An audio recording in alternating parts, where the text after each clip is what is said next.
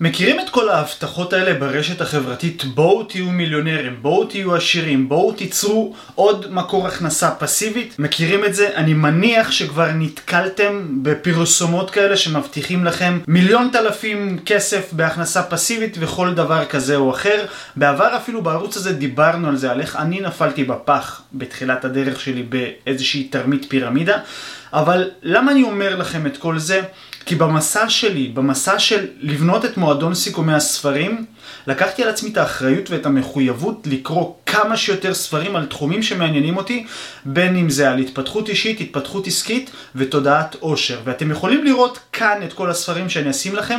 תראו את כל הספרים שקראתי על כסף. כן, אני יודע, זה המון ספרים. לקח לי כמה שנים לקרוא אותם והתחייבתי לקרוא את כל זה.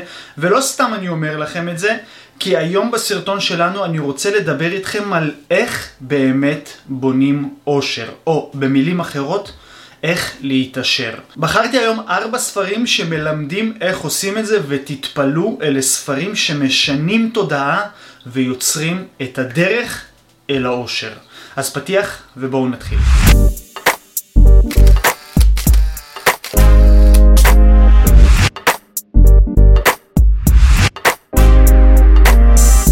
טוב חברים, אז 4 הספרים שלנו היום הם יהיו אלה. אוקיי? שימו לב, הספר הראשון שלנו הוא בית ספר לעסקים, ובעיניי אני רוצה להגיד לכם שזה ספר מאוד חשוב, ואני גם אתן לכם את הדגש כאן, כי הרבה מדברים על התעשרות, הרבה מדברים על עשיית כסף, אבל אף אחד באמת לא נוגע ברובד הזה שרוברט קיוסקי מדבר בספר הזה, בית ספר לעסקים. נכון שכל הספר הוא מדבר על שיווק רשתי ובלה בלה בלה בלה בלה, אבל יש כאן המון נקודות שאם אנחנו מתנתקים רגע מכל הפירמידות ומכל התרמיות האלה, אנחנו יכולים לקחת את זה וליישם בחיים שלנו הלכה למעשה. הספר השני שלנו זה האיש העשיר בבבל. וכן, זה ספר על מעשיות שקרו כמה אלפי שנים אחורה, אבל הנוסחה הזו היא נוסחה שעובדת גם היום. ואם אתם זוכרים באחד הסרטונים הקודמים שלי, אני אפילו המלצתי לכם ללמוד את התוכנית הזו שנקראת Profit First, שזה רווח לפני הכל, שאפשר להגיד שיש מחנה משותף בין שני התכונות שמדברים כאן בספר לבין הנוסח לניהול פיננסים שלמדתי. אבל אני מאוד אהבתי את הספר הזה, היום אני אספר לכם גם למה. בואו נעבור לספר הבא. הספר הבא זה יצירת כסף של סנאיה רומן. כאן אנחנו נדבר על הפן הרוחני יותר ועל איך להגשים את עצמנו ומאיפה לקחת את הדבר הזה שיגרום לנו להתעשר. הספר הרביעי זה לעשות כסף. איך באמת עושים את זה? טוב חברים, בסרטון הזה אני לא הולך לגלות לכם טריקים, שטיקים וכל מה שיגרום לכם להיות מיליונרים עד סוף הסרטון הזה. אתם יודעים שהערוץ לא הוקם בשביל זה, אבל הוא הוקם למטרה אחת, זה להציג בפניכם את התובנות הנסתרות מכל הספרים שאני קראתי ושאני אקרא בעתיד. ולכן אני רוצה להגיד לכם שהספרים שאני הולך להציג בפניכם כאן היום שינו לי את התודעה וגרמו לי ליצור יותר. ועכשיו, אם מדברים על עושר, מה זה באמת עושר? הרבה אנשים מדברים על זה, הנה קח נוסחה לעושר, הנה קח את השיטה לעושר, הנה בוא תצטרף אליי לקורס שעולה לך 20,000 ותהיה מיליונר. אבל מה זה באמת עושר? ושימו לב, אני רוצה להקריא לכם ציטוט מתוך ספר שסיימתי היום, והציטוט שם באמת שינה לי קצת החשיבה, והחלטתי לעשות לכם את הסרטון הזה, שבאמת יראה לכם 4 ספרים שכל תובנה מכל ספר באמת יכולה להוביל אתכם צעד נוסף לצבירת העושר שלכם, שזה בעצם להיות עשירים. טוב, אז הציטוט נלקח מתוך הספר חוקי העושר של ריצ'רד טמפלר, ספר מאוד מעניין, אוקיי, אני חייב להגיד, אבל הציטוט הזה בא אליי בסוף הספר. תראו, יש כאן המון חוקים שבאמת אפשר לקחת ולהשתמש בהם. שימו לב מה אומר, התעשרות היא פעילות משתלמת ומענה. עכשיו, מה גרם לי לחשוב כאן יתר על המידה משאר הספר? כי יכלתי לתת לכם כאן עוד אלפי ציטוטים שאני ממרקר כאן, אתם זוכרים שאני ממרקר המון. התעשרות היא פעולה משתלמת. שימו לב, התעשרות, עצם המילה התעשרות זה פעולה. התעשרות, אוקיי? להיות עשירים. וכאן אני רוצה להסביר לכם קצת יותר לעומק. אבל לפני שאני מתחיל לספר לכם את כל השיטות ואת כל הפרקטיקות ואת כל מה שאתם יכולים ליישם, חברים, אם אתם חדשים בערוץ הזה, תלחצו על הפעמון, תעשו סאבסקרייב וכמובן על הלייק, בשביל לא לפספס את הסרטונים הבאים, אוקיי? יאללה, בואו נתחיל. כשאנחנו מדברים על להיות עשירים, מה זה בעצם להיות עשירים? בואו נפרק את המונח הזה ונבין רגע. אם נניח, ואני מנחש, כן? הבן אדם שצופה בי כרגע מסתכר במשכורת שהיא של 7,000 עד 15,000, וכל מה שהוא מרוויח למחייתו, והוא נשאר break even, זאת אומרת כמה שהוא מרוויח, ככה הוא מבזבז. איך אפשר להיות עשירים כשאנחנו מרוויחים סכום מסוים ומוציאים סכום מסוים? וכאן מה שאנחנו אומרים על התעשרות בעצם, זאת אומרת שאנחנו צריכים להרוויח קצת יותר, או לבזבז קצת פחות. ועכשיו מה זה אומר בעצם? נניח, נזרום על המספר, אוקיי? אם אני מרוויח 10,000 שקלים ומבזבז 10,200, זאת אומרת שאני נמצא בפיגור באותו חודש. וכאן מה שבעצם בואו נדבר על התעשרות, התעשרות זה בעצם למצוא דרכים להרוויח קצת יותר ולפרק זמן מסוים אפילו לצמצם את ההוצאות המיותרות. לא אומר לכם את ההנאות שלכם של הקפה וכל הבילויים האלה שגורמים לכם טוב על הלב וחדרי כושר ודברים כאלה. לא, מדבר על ההוצאות המיותרות. אוקיי? אתם תעשו את השיקולים שלכם מה זה הוצאות מיותרות, אבל המטרה היא להרוויח קצת יותר ולבזבז קצת פחות. ולמה זה מאוד חשוב? כי נניח והמחיה שלי מסתכמת על 10,000 ואני רוצה להתעשר, איך אני יכול להתעשר שאני מרוויח 10 ומוציא 10? ולכן כאן נאמר שבואו נרוויח 12 או אפילו 10,500 ונבזבז 10, אוקיי? מה שקורה בפעולה הזאת שאנחנו כבר ב-500 שקל פלוס, במידה ואנחנו מרוויחים רק 500 יותר. מה עושים עם ה-500 האלה? עקבה כמה עשירים אנחנו נהיה לטווח הארוך. ובגלל זה אם אתם זוכרים שיש הרבה דברים כאלה שמנטורים אומרים, כמו ג'ים רון, טוני רובינס, גרי וי ועוד ועוד המון כאלה, אומרים מה התוכנית שלך להתעשרות בעוד 5 שנים? אוקיי, כרגע יכול להיות שעכשיו אתה לא רואה את התוכנית שלך להתעשרות, אבל בעוד 5 שנים מה אתה רואה? אז בואו ניקח את הנוסחה הזו שעכשיו אמרנו, סך הכל 500 שקלים. בעוד 5 שנים, תעשו 5 שנים, כמה זה יוצא לחודשים, כפול ה-500 שקלים האלה. ואם אתם תצליחו לא רק להוריד את רמת החיים שלכם, אוקיי, מבחינת הבזבוזים, אלא להעלות את רמת ההכנסות שלכם. במקום 5,000, אז שיהיה עוד 10,000, אז אתם עכשיו מכניסים 20,000, אבל מוציאים רק 10,000. אז זאת אומרת שיש לכם 10,000 שאותם אתם יכולים להפוך להתעשרות שלכם. כמה התוכנית הזו תקדם אתכם בטווח לשנים קדימה, זה יקבע את רמת ההתעשרות שלכם. ועכשיו בואו ניקח דוגמה אחת יותר רחבה. יותר רחבה אפילו ממה שאמרתי. אם אתם עכשיו כשכירים מכניסים סכום מסוים, וזה בסדר. אני לא נגד המונח הזה ששכירים לא יכולים להיות עשירים. ההפך, שכירים גם יכולים להיות עשירים וגם עצמאים יכולים להיות עשירים. לשניהם יש סיכונים אחרים פשוט. ורמות חיים אחרות, אוקיי? שניהם יכולים להיות עשירים, הרי אנחנו יודעים שהייטקיסטים הם עובדים כשכירים ברוב המקרים, והם יכולים להרוויח הון תועפות ולהיות אפילו מיליונרים באיזשהו שלב בחיים, כשכירים. יש המון רופאים שמרוויחים ים כסף והם שכירים. יש המון דברים. אני לא אוהב את המונח הזה ששכירים לא יכולים להיות עשירים. השאלה אם אתם רואים את החיים שלכם מתבצרים במקום הזה של שכירים, אם כן, מצוין, תמשיכו ככה. אם לא, תשאפו להיות יזמים. אבל בואו נחזור לנקודה הזו. אנחנו עכשיו מרוויחים 10,000, נכון אמרנו? מוציאים 10,000. אנחנו צריכים לחשוב איך אנחנו גורמים להפיק ההכנסות שלנו להיות כזה, כמו זרועות התמנון, בואו נקרא לזה ככה. נניח כאן אני עובד כשכיר, איזה מוצר אני יכול למכור לשווק בנוסף כדי להרוויח עוד כמה אלפים? איזה מוצר אני יכול להפיק עוד? איזה מוצר עוד? איזה מוצר עוד? וככל שיש לי יותר דברים שדרכם אני מרוויח כסף, בסופו של דבר הרמה שלי עולה. ועכשיו את כל הכסף הזה שאני מרוויח אני יכול להשקיע וליצור עוד מקורות הכנסה. ככל שזה קורה, זאת אומרת לטווח הארוך אני נהיה יותר עשיר. אבל שימו לב שלא תתבלבלו.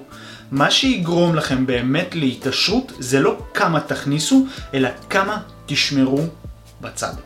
וכאן אני רוצה להתחיל להסביר לכם מכל הספרים האלה כמה נקודות מאוד חשובות שיגרמו לכם להבין את הנקודות האלה. אז בואו נתחיל עם הספר הראשון. אוקיי, אז הספר הראשון שלנו, כמו שאמרתי לכם, זה בית ספר לעסקים. בספר הזה הוא אומר משהו מאוד מעניין, והוא מדבר על להיות עצמאי, להיות יזם, אבל הוא מתעכב באיזושהי נקודה שאני מאוד אהבתי את הגישה הזו. פעם ראשונה אני שומע מנטור בקנה מידה כזה, אומר שלהיות שכיר זה בסדר. אני בתחילת דרכי, לצערי, או לשמחתי כיום בדיעבד שאני מסתכל על זה, הקשבתי למישהו שלא הייתי אמור להקשיב לו, ובתחילת הדרך עוד שרק חלמתי להגשים את עצמי. אני מדבר איתכם על 6, 7 שנים, 8 שנים אחורה, הקשבתי למישהו שלא הייתי צריך להקשיב לו, והתפטרתי מהעבודה שלי. זאת אומרת, שמתי את המשפחה שלי על איזשהו מקום כזה שאין לי מקור הכנסה, ואני רק עם חלום, אין לי תוכנית, אין לי כלום במגירה, רק עם חלום ובלי עבודה. המקום הזה פשוט גרם לי לשרוד מכאן ולכאן ולכאן ולכאן, ובגלל זה אתם יכולים לראות שבכל הסרטונים שלי אני אומר לכם, חברים, בלי תוכנית אל תעשו את הצעד הזה. אל תתפטרו, אלא אם כן יש לכם תוכנית מסודרת וכסף במגירה שאתם יכולים להשתמש בו.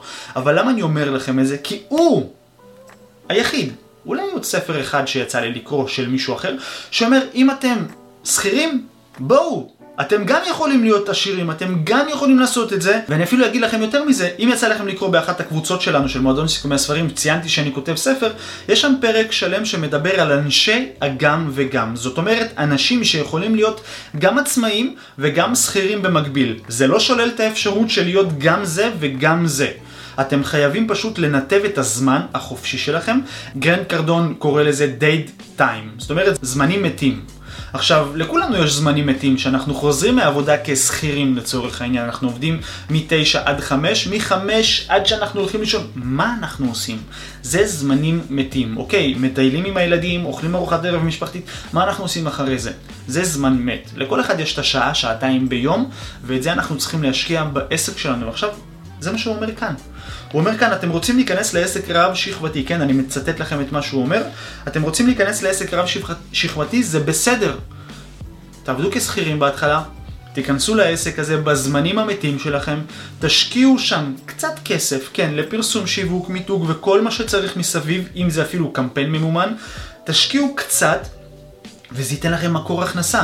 עכשיו, זה מצוין, כי אנחנו מדברים כאן על היותכם שכירים, וזה סבבה. ומצד שני אנחנו מדברים על לבנות עסק יזמי עם מוצר כלשהו.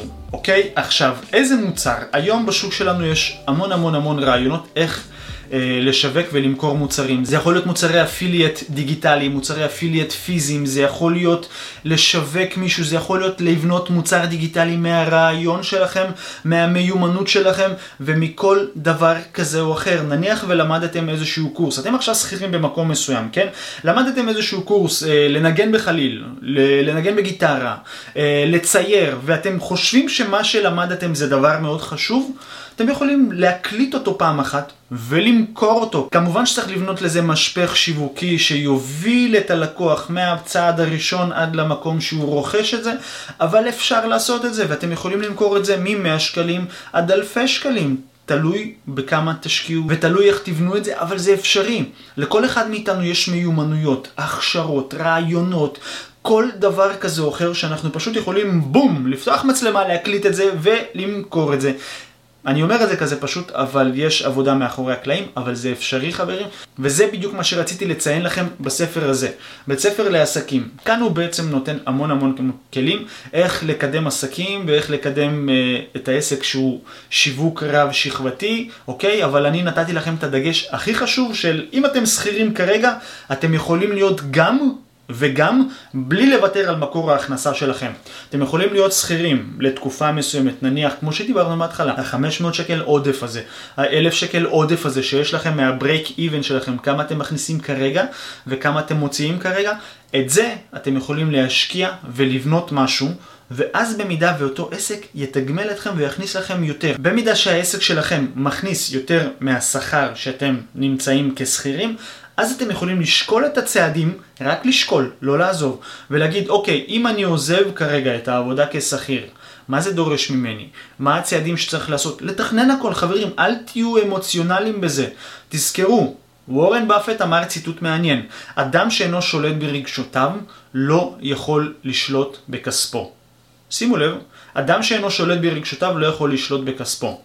אז בכל מה שקשור להחלטות פיננסיות, אל תהיו אמוציונליים, תהיו אנשים לוגיים, פשוט מאוד, לוגיים, סדר, מה אני עושה עכשיו, לאן זה מוביל אותי ומה התרחיש המחמיר ומה יכול לקרות, אוקיי? זה חשוב מאוד חברים, אל תשחקו בנקודות האלה ובואו נעבור לספר הבא. טוב, הספר הבא שלנו זה האיש העשיר ביותר בבבל. עכשיו אני לא אסכם לכם את כל הספר הזה כי זה עלילה מתמשכת מפרק לפרק, נכנס עוד שחקן לעלילה ובפעם הראשונה שקראתי זה תסבך אותי הסיפור הזה, אבל יכלתי להבין מה הנקודה כי שמעתי המון הרצאות של ג'ים רון שהוא אומר ומספר את זה, וגם הניהול הפיננסי שאמרתי לכם שעברתי קצת מזכיר לי את זה, ואני רוצה לתת לכם קצת רקע כללי על הניהול הפיננסי ועל מה שכאן נאמר בספר.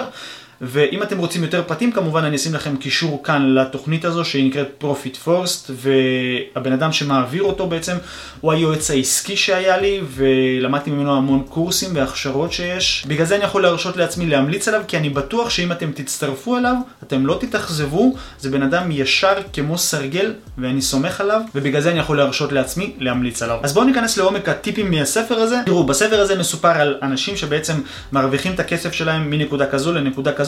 ומה הם יכולים לעשות בעצם עם הכסף כדי להתעשר. ועכשיו זו שאלה מאוד מעניינת כי דיברנו על זה בהתחלה. אם אתם מרוויחים סכום מסוים, מה אתם עושים איתו כדי להיות עשירים? אם אתם רק חיים עם הסכום הזה, זאת אומרת שאתם כל חודש 0 ב-0. כמה הרווחתי, ככה בזבזתי, ואם יהיה לי איזשהו פיק של הכנסה יותר גדולה, אז אני אוכל להרשות לעצמי נופש לאילת, אני אוכל להרשות לעצמי טיסה לחול, או כל דבר כזה או אחר, אבל לרוב זה פיקים. 0 ל-0, לוקחים הלוואות, נכנסים למינוס וכל הדברים האלה כדי להתקיים באיזשהו סטנדרט חיים שהסביבה והתרבות גרמה לנו להאמין שהוא ריאלי. אבל כאן אני רוצה להגיד לכם משהו אחר, וזה מה שגם בספר כתוב וגם זה מה שבתוכנית שעברתי, הרווח לפני הכל. בעצם אנחנו צריכים להפריש את הכסף שלנו ל5 נקודות, זאת אומרת הכנסה, רווח, מע"מ, אוקיי? משכורת והוצאות. עכשיו, איך זה עובד בעצם? אני כאן הבאתי לכם את הנוסחה של השיטה Profit First, זאת אומרת שאנחנו צריכים להפריש את הכסף שלנו. אם קיבלנו 10,000, אז אנחנו צריכים להפריש את הכסף לכל הנתיבים האלה. זאת אומרת, זה עובד לפי אחוזים. אני לא אכנס אתכם כאן למספרים של אחוזים, כי זה עובד בתהליך 1 על 1. לי למשל היו אחוזים מסוימים, ולמישהו אחר שהיה באותו קורס, באותו תהליך, היו לו אחוזים מסוימים לפי הכנסות ולפי דברים כאלה. אבל זה דבר שגורם לנו לשליטה. אני חייב לציין ולהגיד לכם שהדבר הזה גרם לי בום, לפתוח את העיניים ולהגיד, היי, איפה הייתי עד עכשיו? למה לא מלמדים את זה בבית ספר? זה דבר מאוד חשוב. אף אחד לא מלמד אותנו איך להתנהל עם כסף. זאת אומרת, מלמדים אותנו רק להיות שכירים מצוינים, שלך תעבוד, תשיג לך עבודה קבועה, בין אם זה ללמוד תואר מסוים, ואז תעבוד באותו תואר שלמדת, או תהיה עצמאי ותרוויח X כסף, שזה יכול להרוויח גם כשכיר אותו כסף, אבל אף אחד לא לימד אותנו להתנהל פיננסית, וזה דורש מאיתנו רצינות והתמדה. אוקיי? שימו לב. אז נניח ואני מרוויח 10,000 שקלים. אז נכנס לי פה 10,000 שקל, זה המקור ההכנסה שלי, אוקיי? מכאן אני מפריש X אחוזים לרווח. למה חשוב מאוד להפריש X אחוזים לרווח? כי הרווח בעצם גורם לנו להרגיש עשירים. זאת אומרת שאני יכול לאפשר לעצמי לקנות דברים ולדעת שיש לי כסף שמחכה לי לכל מה שאני רוצה לקנות. ועכשיו יצא לכם לשאול את עצמכם איך באמת מרגישים אנשים עשירים? זאת אומרת, אתם יכולים ללכת בקניון ולהרשות לעצמם לקנות כל מה שבא להם, בלי להתחשבן ולחשוב, מחר יחזור לי האשראי, או מחר יעשה זה, או יעשה זה. הם יכולים להרשות לעצמם הכל, ויש לסרטון אפילו, אם אתם זוכרים, אם אתם בני גילי, אפילו יותר, יש לסרטון של מייקל ג'קסון שהוא נכנס לקניון ולאיזשהו חנות יוקרה של מזכרות ואומר I want this, I want this, I want this, I want this, וכל תמונה וכל איזשהו פסלון אומנות שווה שם מיליונים. למה הוא יכול להרשות לעצמו את זה? כי כאן בנקודה של הרווח שלו יש לו יותר כסף ממה שהוא יכול לבזבז. אבל זה לא אומר שהוא מחסיר את כל השאר, זאת אומרת מע"מ, אוקיי? צריך להפריש גם למע"מ, שיבוא הרגע שהם יגידו לכם, היי, כמובן שזה מע"מ, ביטוח לאומי, ביטוח בריאות וכל הדברים האלה, הם אומרים לכם, היי, אתם צריכים לשלם, ואין לכם מאיפה לשלם, מה תעשו? תגידו, אין לי, תיכנסו למינוס, אבל במידה ואתם כל פעם נכנס לכם 10,000 שקלים, ואתם סתם שמים כל חודש 200 שקל למע"מ, לצורך העניין, אני סתם זורם איתכם. בסוף שנה יש לכם X סכום שמה. שאותו אתם יודעים שאתם נותנים נטו למע"מ, הוא לא שייך לכם, לא שייך לאף אחד, רק למע"מ, לבריאות, לביטוח לאומי ולכל הדברים האלה, אוקיי? וזה תקף גם לרווח. כל חודש אם תפקידו שם 1,500 שקלים בסוף שנה, כמה כסף יהיה לכם שהוא רווח, שהוא לא שייך לכלום, שאתם יכולים לבזבז אותו על מה שתרצו, להשקיע אותו על מה שתרצו, ואתם יכולים להרגיש איך שבא לכם. תשימו יותר כסף ברווח, יהיה לכם הרגשה ויהיה לכם תחושה שאתם יכולים להשיג יותר בפחות זמן. אבל בואו נמשיך הלאה. כאן אתם גם מוציאים משכורת, אוקיי? למה זה חשוב להבין את הנקודה הזו? כי אם אתם מרוויחים 10 ומוציאים 10, זאת אומרת, אתם חיים מהיד לפה, וזה יכול להיות גם במשכורות פחות, כן? זה יכול להיות גם במשכורות יותר. אתם יכולים להרוויח 20 ולהוציא 20, אתם יכולים להרוויח 7 ולהוציא 7, יכולים להרוויח 10 ולהוציא 10, אבל הקטע הוא כאן לדעת לנתב את זה נכון. תעשו שקלול של כמה, זה מה שעשינו בתוכנית הפיננסית הזו. מה ההוצאות שלנו, כן?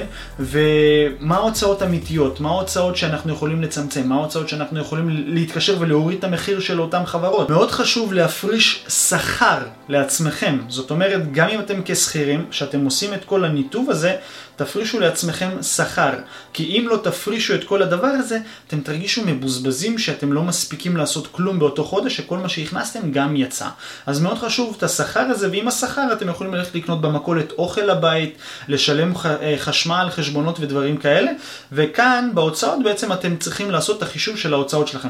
עכשיו אולי זה נשמע לכם קצת מבולגן וקצת עבוד, כי אני לא רוצה להיכנס לפרטים, כי התוכנית הזו באמת הייתה ארוכה, ועם מנטור מלווה מטעם ההכשרה שליווה אותנו לתקופת זמן מסוימת, ועכשיו יכול להיות שבסרטון של 10 דקות אני לא אוכל להסביר לכם על כל התוכנית הזו, כי זה תורה בפני עצמה. בגלל זה אמרתי שזה דורש מכם מחויבות והתמדה, כי אתם צריכים להתמיד יום ביומו, שבוע בשבוע, חודש בחודש. וכאן בספר מה שהוא אומר זה קצת דומה, לא יגיד שזה ב-100% דומה, הוא מדבר על כל התהליך הזה שהוא היה מלווה לאנשים, ואת כל הכסף שהוא היה מקבל כריבית או כהלוואה עתידית הוא בעצם היה משקיע במקום אחר. וכל פעם שהוא השקיע את אותו כסף שהוא היה מלווה, הוא עכשיו מדבר רק על הריבית, כן? הוא הלווה לו שקל, קיבל שקל וחצי, את החצי שקל הלווה לו, קיבל על זה עוד שקל, וכן הלאה, וככה היה לו כסף שהוא יכל בסופו של דבר באמת להיות האיש הכי עשיר בבבל, ותשאלו למה? כי היה לו המון מקורות הכנסה. וכאן אני רוצה לעבור אתכם לספר הבא. בואו. הספר הבא שלנו זה יצירת כסף של סנאיה רומן. אני מאוד אהבתי אותו, אפילו סיכמתי אותו. את כל הספרים האלה, את רובם אני סיכמתי, ואני אשים לכם את הקישורים כאן למטה שתוכלו להזין להם במלואם. למה אני מאוד אהבתי את הספר הזה? כי הוא בעצם גרם לי להבין שבשביל ליצור את הכסף הזה, זה מפתחות לשפע, אנחנו צריכים להבין כמה נקודות מנטליים. ועכשיו אני רוצה לשאול אתכם שאלה מאוד חשובה. מכירים את המשפטים מהקמפיינים המאומנים של כל מיני אנשים? אתה צריך לעבוד במקום שאתה אוהב, אתה צריך לעבוד במקום שאתה אוהב, אם אתה לא אוהב זה לא יצא, ובלה בלה בלה בלה, כל מיני מסרים שיווקיים כאלה שגורמים לכם לסנוע את העבודה שלכם. וכאן הנקודה הכי חשובה. אם אתם נמצאים במקום שאתם שונאים את העבודה שלכם כרגע, אני חייב להגיד לכם שתשנו את הגישה הזו. כי אם אתם שונאים, זאת אומרת שהתודעה שלכם נעולה כרגע, ואתם לא יכולים להיפתח לשפע. כשאנחנו מדברים על שפע, זה פשוט לחשוב בתדר חשיבתי מסוים, ולהתחבר לאותם דברים שנמצאים סביבנו.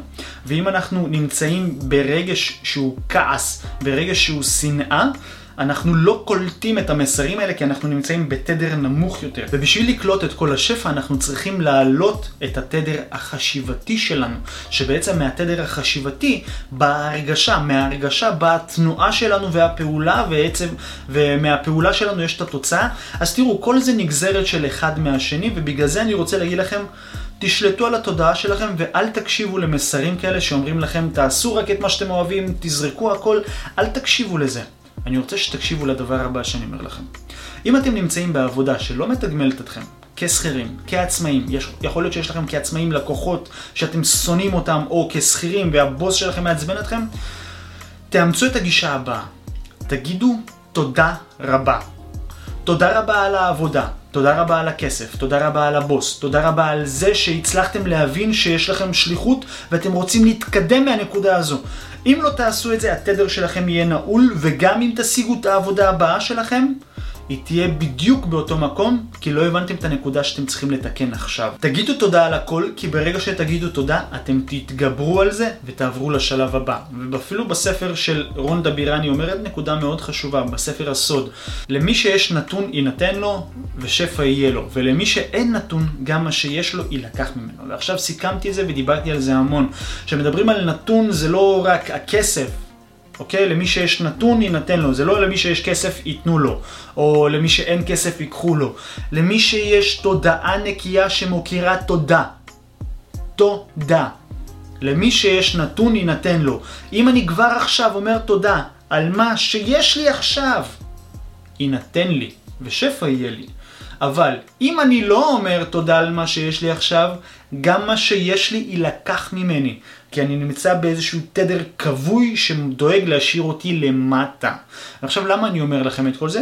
כי כאן בספר הוא מדבר על יצירת עבודת חייך. שימו לב. הוא נותן איזושהי נקודה שאני רוצה לספר לכם עליה. הוא אומר, כאשר אתה אוהב את מה שאתה עושה, אתה מרגיש חיוני, מלא אושר וסיפוק.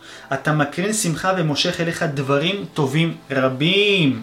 אז שימו לב, גם אם אתם נמצאים כרגע במקום שאתם לא מרוצים ממנו, תגידו תודה עליו. כי ברגע שתגידו תודה עליו, אתם תשימו לב לדברים אחרים שהשפע מאפשר לכם לקלוט, אוקיי? חשוב מאוד להבין את הנקודה הזו, חברים. לי לקח שנים להבין את הנקודה הזו, שגם על הדבר הרע שקורה לי בחיים, צריך להגיד תודה. זה לא אומר שהוא צריך לקרוא את הדבר הרע הזה, אבל הוא קרה. גם אם אני עצבני עליו, הוא לא ישתנה, אוקיי? אבל מה שכן יכול להשתנות זה הגישה שלי לדבר הזה. ועכשיו, אם אני עצבני עליו, הגישה שלי נעולה עליו. אם אני מוקיר תודה עליו ואומר, וואו, מה למדתי מכאן? מה הפקתי מכאן? אני משתחרר ממנו, ואני יכול להמשיך הלאה. התודעה שלי נקייה. אני לא אוכל את עצמי על הדבר הרע הזה שקרה. פשוט הוא קרה, כי זה היה צריך לקרות כנראה. ממשיך הלאה. וכאן הוא אומר יותר ממה שכבר סיכמתי, הוא אומר, אתה יכול לעשות את מה שאתה אוהב. כאשר אני עושה את מה שאני אוהב, כסף ושפע זורמים אליי בחופשיות. ובגלל זה חשוב לי מאוד להגיד לכם שהשינוי הגישה הזה, של להגיד תודה על מה שיש, וגם על העבודה כשכירים, גם על העבודה כעצמאים, להגיד תודה על הכל. זה דבר מאוד חשוב. אם אנחנו לוקחים את כל נקודות ההתעשרות, אוקיי? הרבה מדברים על התעשרות כמשהו שהוא מאוד טכני. אבל מכל הספרים שציינתי לכם בהתחלה שקראתי, הבנתי שיש המון רבדים שנמצאים במנטליות שלנו, בתפיסה שלנו כלפי עצמנו, אוקיי? זאת אומרת, במנטליות שאני אומר, זה בחוסן הנפשי שלנו להישאר בסטייט אוף מיינד שלנו ולדעת מה המטרה והחזון והשליחות שלנו, בחוסן הנפשי שלנו להתמודד עם אותן סיטואציות שקורות לנו, ובאיך אני מתנהל מול אותו כסף שכבר יש לי בחיים, ואז אני צובר עוד ממנו, ואז אני צובר עוד ממנו, וזה מה שגורם לי בעצם להתעשרות, אוקיי? אז חשוב מאוד להבין רוב הספרים, חברים, רוב הספרים האלה שקראתי מדברים על העקרונות האלה. הספר הבא שאני הולך לספר לכם עליו מדבר קצת יותר לעומק על איך אנחנו בעצם יכולים ליצור את ההכנסה הנוספת הזו. זוכרים שאמרתי לכם בהתחלה שאנחנו, יש לנו, נגיד ואנחנו עכשיו שכירים, יש לנו עבודה שמכניסה לנו X שקלים. מכאן, איך אני יכול להתפתח עוד? זוכרים שציירתי לכם אפילו את הדבר הזה שנקרא זרועות התמנון, כן קראתי לזה? ואיך ליצור את המקורות הכנסה הנוספים? בספר הבא אני מדבר על זה. בואו נעבור לספר הבא. טוב, אז הספר הבא שלנו זה לעשות כסף. אני רוצה להגיד לכם קצת יותר על הספר הזה. את הספר הזה כתבו בהשראת הספר מדע ההתעשרות של וואלאס די ווטלס, ואת הספר מדע ההתעשרות העתיקו, שכפלו ושינו קצת, ורונדה בירן כתבה את כל הסדרת ספרים שלה, בין אם זה הסוד, גיבור, הכוח, הקסם, הכל על הספר מדע ההתעשרות. בגלל זה אני ממש אוהב אותו, כי יש לו הרבה מקורות אחרים של ספרים, אבל מה שאהבתי בעצם בספר הזה, חברים, דמיינו לעצמכם שלוקחים ספר שהוא ממש קשה לפיצוח והבנה, כי הוא נכתב לפני 100 ומשהו שנה, ומסכמים אותו בספר חדשני. ספר מעשי, חדשני, ואני אהבתי את מה שהיא כתבה כאן, שימו לב. לפני שאני אגלה לכם בעצם איך ליצור את המקורות הכנסה בזרועות התמנון, כמו שקראתי לזה, חשוב להבין את הנקודה הזו, שימו לב. היא אומרת, חשוב להבין שכסף תמיד מגיע אליכם דרך אנשים אחרים, אבל מקורו בישות האוניברסלית התבונתית, כמו כל הדברים האחרים. התמקדות בתדר של מחשבות שלכם, ולא באנשים שמהם אתם מקווים להרוויח כסף, היא המפתח להתעשרות. אז בואו נתמקד בדבר הזה. כסף תמיד מגיע אליכם דרך אנשים אחרים. נכון? נסו לפענח את הציטוט הזה. כסף תמיד מגיע אליכם דרך אנשים אחרים. עכשיו תסתכלו על כל מה שנמצא סביבכם. קניתם את זה ממישהו. מישהו יצר את זה. מישהו העלה את זה למחירה. בין אם זה דבר פריזי, לבין אם זה דבר שהוא ריהוט, מזון, טלוויזיה, אלקטרוניקה, גאדג'טים למיניהם, מוצרי מידע, כמו הסרטון הזה, כמו הספרייה הדיגיטלית שיש לנו של מועדון סיכומי הספרים, כמו עוד המון המון מוצרי מידע שיש לי בתחומים כאלה ואחרים. כל הדברים האלה מיועדים למחירה. זאת אומרת, אתם כלקוחות, אתם כצופים, רוצים לרכוש משהו, אתם משלמים בעבורו כסף. התפיסה בכדי ליצור את זרועות התמנון שאלה מקורות ההכנסה שלכם, אתם צריכים לשנות את התפיסה שלכם ולהפוך ליוצרים. וכאן אני רוצה לשאול אתכם. וזה בעצם מה שהיא מדברת כאן בתחילת הספר. היא מספרת על החיים שלה ועל הקשיים שלה. אפילו רונדה בירן דיברה על זה בסרט הסוד, שהיא סיפרה על החיים שלה שהלכו בדרך לא דרך, ואז היא קראה איזשהו ספר והבינה שכל החיים שלה שיקרו לה, והספר הזה השתמש במונחים שכל האנשים העשירים בעולם השתמשו בו, וזה מדעי התעשרות. סיכמתי את הספר מדעי התעשרות, אני אשים לכם גם את הקישור כאן שתוכלו להאזין לו ולצפות בו. אבל למה אני מספר לכם את זה? כי מאחורי כל בן אדם יש סיפור חיים. במידה ואותו בן אדם יחליט להוציא את הסיפור החיים הזה לאור, דמיינו לעצמכם מה הוא יכול להוציא. ספר. לכל בן אדם יש סיפור חיים שהוא יכול לכתוב עליו ספר. כן? זכרו את זה, זה מוצר ראשון. ספר. היום ספרים נמכרים בכמה? בואו נסתכל, אני קניתי את הספר הזה ב-98 שקלים. אוקיי? מקור הכנסה אחד יש. עכשיו אני רוצה לשאול אתכם שאלה. השאלה הזו באמת תעשה לכם קצת סדר.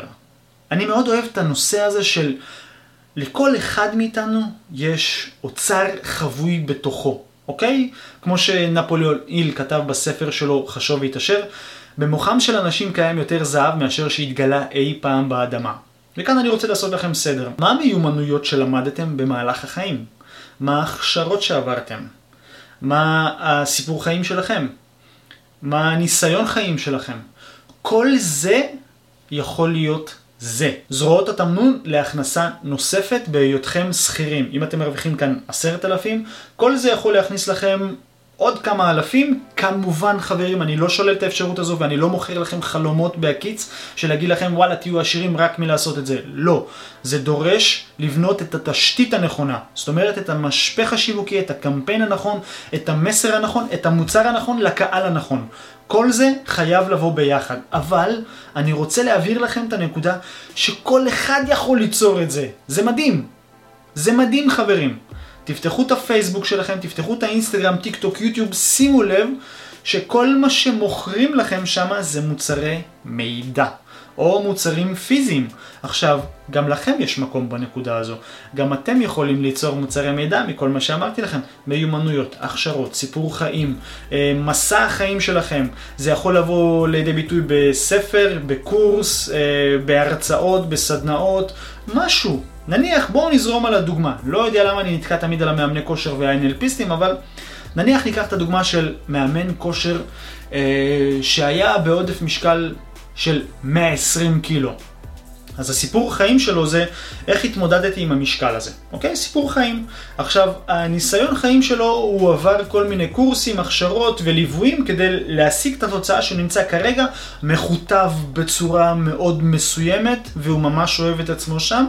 ובדרך שהוא עשה את זה, לרוב, אוקיי? לרוב האנשים שעוברים את התהליך הזה, הם לומדים אחרי זה להיות גם מאמני כושר, הם לומדים עוד כמה הכשרות כדי לעזור לאנשים שנמצאים באותה מצוקה שהם היו נמצאים, אוקיי? לרוב זה קורה ככה, אני חקרתי את הנושא הזה, ואז מה שהם יכולים לעשות, חברים, שימו לב, אותו מאמן כושר יכול לכתוב ספר, על כמובן שהוא צריך להמציא כותרת, להמציא את כל הנוסחה של כתיבת ספר, ולמכור אותו ב-100 שקלים.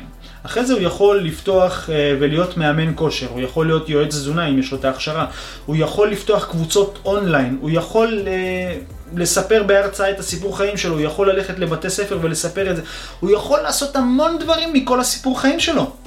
עכשיו ניקח דוגמה אחרת, NLP'סט שעבר הכשרות, כן? NLP, פרקטישנר, מאסטר, תרפיסט וכל הדברים האלה מסביב. היה לו איזשהו סיפור חיים שבו הוא החליט שנמאס לו והוא רוצה לעבור שינוי. הוא הלך ולמד NLP. מה הסיפור חיים שלו, מה ההכשרות שהוא למד, וכאן מה הוא מחליט לעשות עם זה. לכתוב ספר, אוקיי? לעשות פודקאסטים, הרצאות, יוטיוב וכל מיני מוצרי מידע שבהם הוא מלמד איך להיות עם ביטחון עצמי, אוקיי? איך להתגבר על הקשיים שהיו לו בחיים. וכאן הוא רוצה לעשות גם הרצאות, סדנאות, קורסים, סמינרים ובלה בלה בלה. כמה הדבר הזה יכול להכניס לאותם האנשים שפשוט לא עושים עם זה כלום? אם אתם מאותם האנשים, חברים, אני רוצה להגיד לכם שאתם חייבים להתחיל לעשות את הצעדים האלה.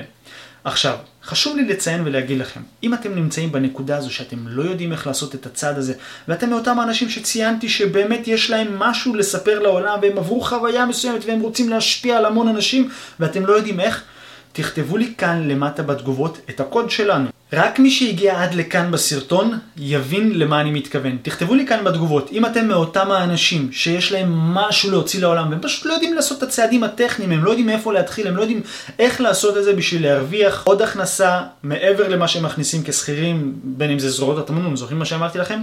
תכתבו לי כאן סרטון פצצה.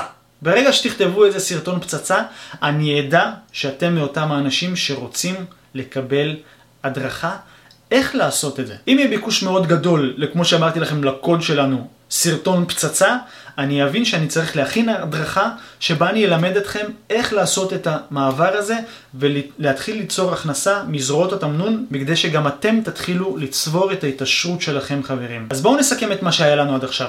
התחלתי בציטוט שפשוט שינה לי את התובנה, ובציטוט מהספר חוקי העושר, שהוא אומר שהתעשרות זה מסע. התעשרות זה מסע. זאת אומרת, מה התוכנית שלנו לעוד 5 שנים? אם אני יכול להפריש 1,000 שקל כרגע, למשך 5 שנים, 1,000 שקל, בעוד 5 שנים, כמה יהיה לי? את הכסף הזה אני צריך במהלך 5 שנים האלה להכפיל, לשלש, ואפילו לעשות יותר מזה, אוקיי? חשוב מאוד לדעת איך לעשות את זה עם הכסף הספר שאנחנו יכולים לעשות. הספר הבא בעצם דיבר על אנשים שהם גם וגם, זאת אומרת ההתעשרות לא נעולה רק ליזמים, ההתעשרות לא נעולה רק לאנשים מסוימים, ההתעשרות פתוחה לכל אחד שמחליט לעשות את זה. אוקיי? זאת אומרת, גם אם אתם שכירים, אתם יכולים להיות עשירים כשכירים, ואם אתם יזמים, אתם יכולים להיות עשירים כיזמים, ואתם יכולים להיות גם שכירים וגם יזמים ולהיות עשירים. תבינו את הנקודה הזו, ורוברט קיוסקי בספר הזה, בית ספר לעסקים, אומר את זה בצורה מאוד יפה, ואני מאוד אהבתי, בגלל זה גם הכנסתי את זה לכאן לסיכום שלנו. בואו נעבור לספר הבא. בספר הבא בעצם הבאתי לכם דוגמאות איך אנחנו יכולים למנף את הכסף שלנו. הבאתי גם דוגמה מהתוכנית הפיננסית שאני עברתי, שגרמה לי בהירות בכל מה שקשור לניהול הכספים שלי, כי בעצם אם אנחנו לא יודעים כמה אנחנו מכניסים, כמה אנחנו מוציאים, כמה אנחנו מפרישים לפה וכמה מפרישים לפה וכמה מפרישים לפה, אין לנו שליטה על הכסף שלנו. ברגע שאין לנו שליטה על הכסף, אנחנו לא יודעים כמה נכנס, כמה יוצא וכמה אנחנו יכולים להשקיע. אז חשוב מאוד לעשות את זה, להבין את הבהירות. מהספר הזה הוא מלמד איך למנף את הכסף. כמובן שכאן הוא נותן דוגמאות של ריבית דריבית וכל הדברים האלה, אבל אני הבאתי לכם דוגמאות איך אנחנו יכולים לעשות סדר בכסף. אם אתם רוצים להבין יותר לעומק איך לעשות סדר בכסף שלכם, אני מניח לכם קישור בתיאור למטה של התוכנית הכשרה הזו, Profit First. כנסו, תקראו, אם זה מעניין אתכם, תירשמו. בואו נעבור לספר הבא. הספר הבא הוא יצירת כסף של סנאיה רומן, מפתחות לשפע. אני מאוד אהבתי אותו, כי בעצם הוא אומר שאנחנו צריכים להתחבר לתדר מסוים של לאהוב את מה שאנחנו עושים, כי השפע זה קיים עבור כולם. אז אם אתם נמצאים במקום שאתם כרגע לא אוהבים אותו, בעבודה, הבוס שלכם צועק עליכם, לא מתגמל אתכם כראוי, הלקוחות שלכם לא מעריכים אתכם, תגידו תודה על זה ותשתחררו לצעד הבא. ברגע שאתם אומרים תודה, אתם בעצם עוברים לפורטל תודעתי אחר, שבו אתם פתוחים לקבל ולראות הזדמנויות אחרות. ברגע שאתם כועסים, עצובים, כל הדברים שהם נגזרות של זה, אתם בעצם מחבים את התדר שלכם ואתם ממש עסוקים וטורדים בזה. זה כמו, אפשר להגיד, לראות דרך משקפת את הצד השני, וכשאתם כועסים אתם רואים רק את הצד השני שהכעיס אתכם, כשאתם עצובים אתם רואים רק את הסיפור שהציב אתכם, כשאתם ממורמרים אתם רואים רק את הסיבה שמרמרה אתכם, ואתם לא פתוחים לראות דברים מעבר לזה. ולכן כאן הם אומרים בעצם שחשוב מאוד לעבוד במקום שאנחנו אוהבים, כי רק שם אנחנו יכולים בעצם להתקדם ולהתפתח לשלב הבא. אבל אם יש מקום שאתם לא אוהבים ואתם נמצאים בו, תגידו עליו תודה, כי זה ישחרר אתכם ויעביר אתכם לצעד הבא שלכם. בואו נעבור לספר הבא. הספר הבא זה לעשות כסף של ג'ון סינצ'רו. סינצ'רו. אני מאוד אהבתי את הספר הזה כי זה תמצות כליל לספר מדע ההתעשרות של וואלאס די ווטלס. ולמה אהבתי את הספר הזה? כי כאן היא מראה לנו שבעצם לכל אחד מאיתנו יש סיפור חיים, שבעזרת הסיפור חיים הזה אנחנו יכולים לבנות עושר. שימו לב לספר של ארי פוטר וכל התהליך הזה של ארי פוטר.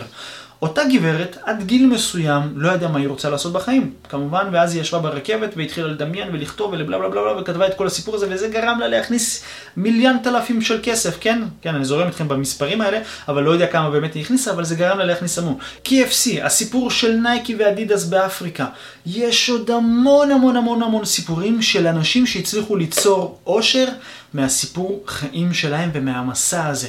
גם אתם יכולים. לכולם יש מקום בנישה הזו שנקראת להתעשר. וזה מתחיל מהצעד הראשון שתעשו עכשיו. מה אתם מתכננים לעשות עם הכסף שכבר יש לכם? משם זה מתחיל. אוקיי חברים, אז עד לכאן היה הסיכום שלנו להיום. אני ממש נהניתי. תכתבו לי כאן למטה מה אתם חושבים על הסיכום הזה ומה אתם הולכים ליישם. וכמובן אל תשכחו את הקוד שכבר ציינתי מקודם. זוכרים את זה? סרטון פצצה? יאללה, תכתבו לי כאן בתגובות ואני אדע אם להכין לכם הדרכה מיוחדת לאותם אנשים שיגיבו, שתראה להם באמת איך ליצור עוד אפיק הכנסה מזרועות התמנון, כדי שגם אתם תוכלו לצעוד בביטחה בדרך להתעשרות, בלי השקעה מיותרת, בלי בזבוז זמן וכסף. הדרכה שתראה לכם מהכישרון שלכם איך לעשות את זה. יאללה חברים, אנחנו נתראה בסרטון הבא, להתראות.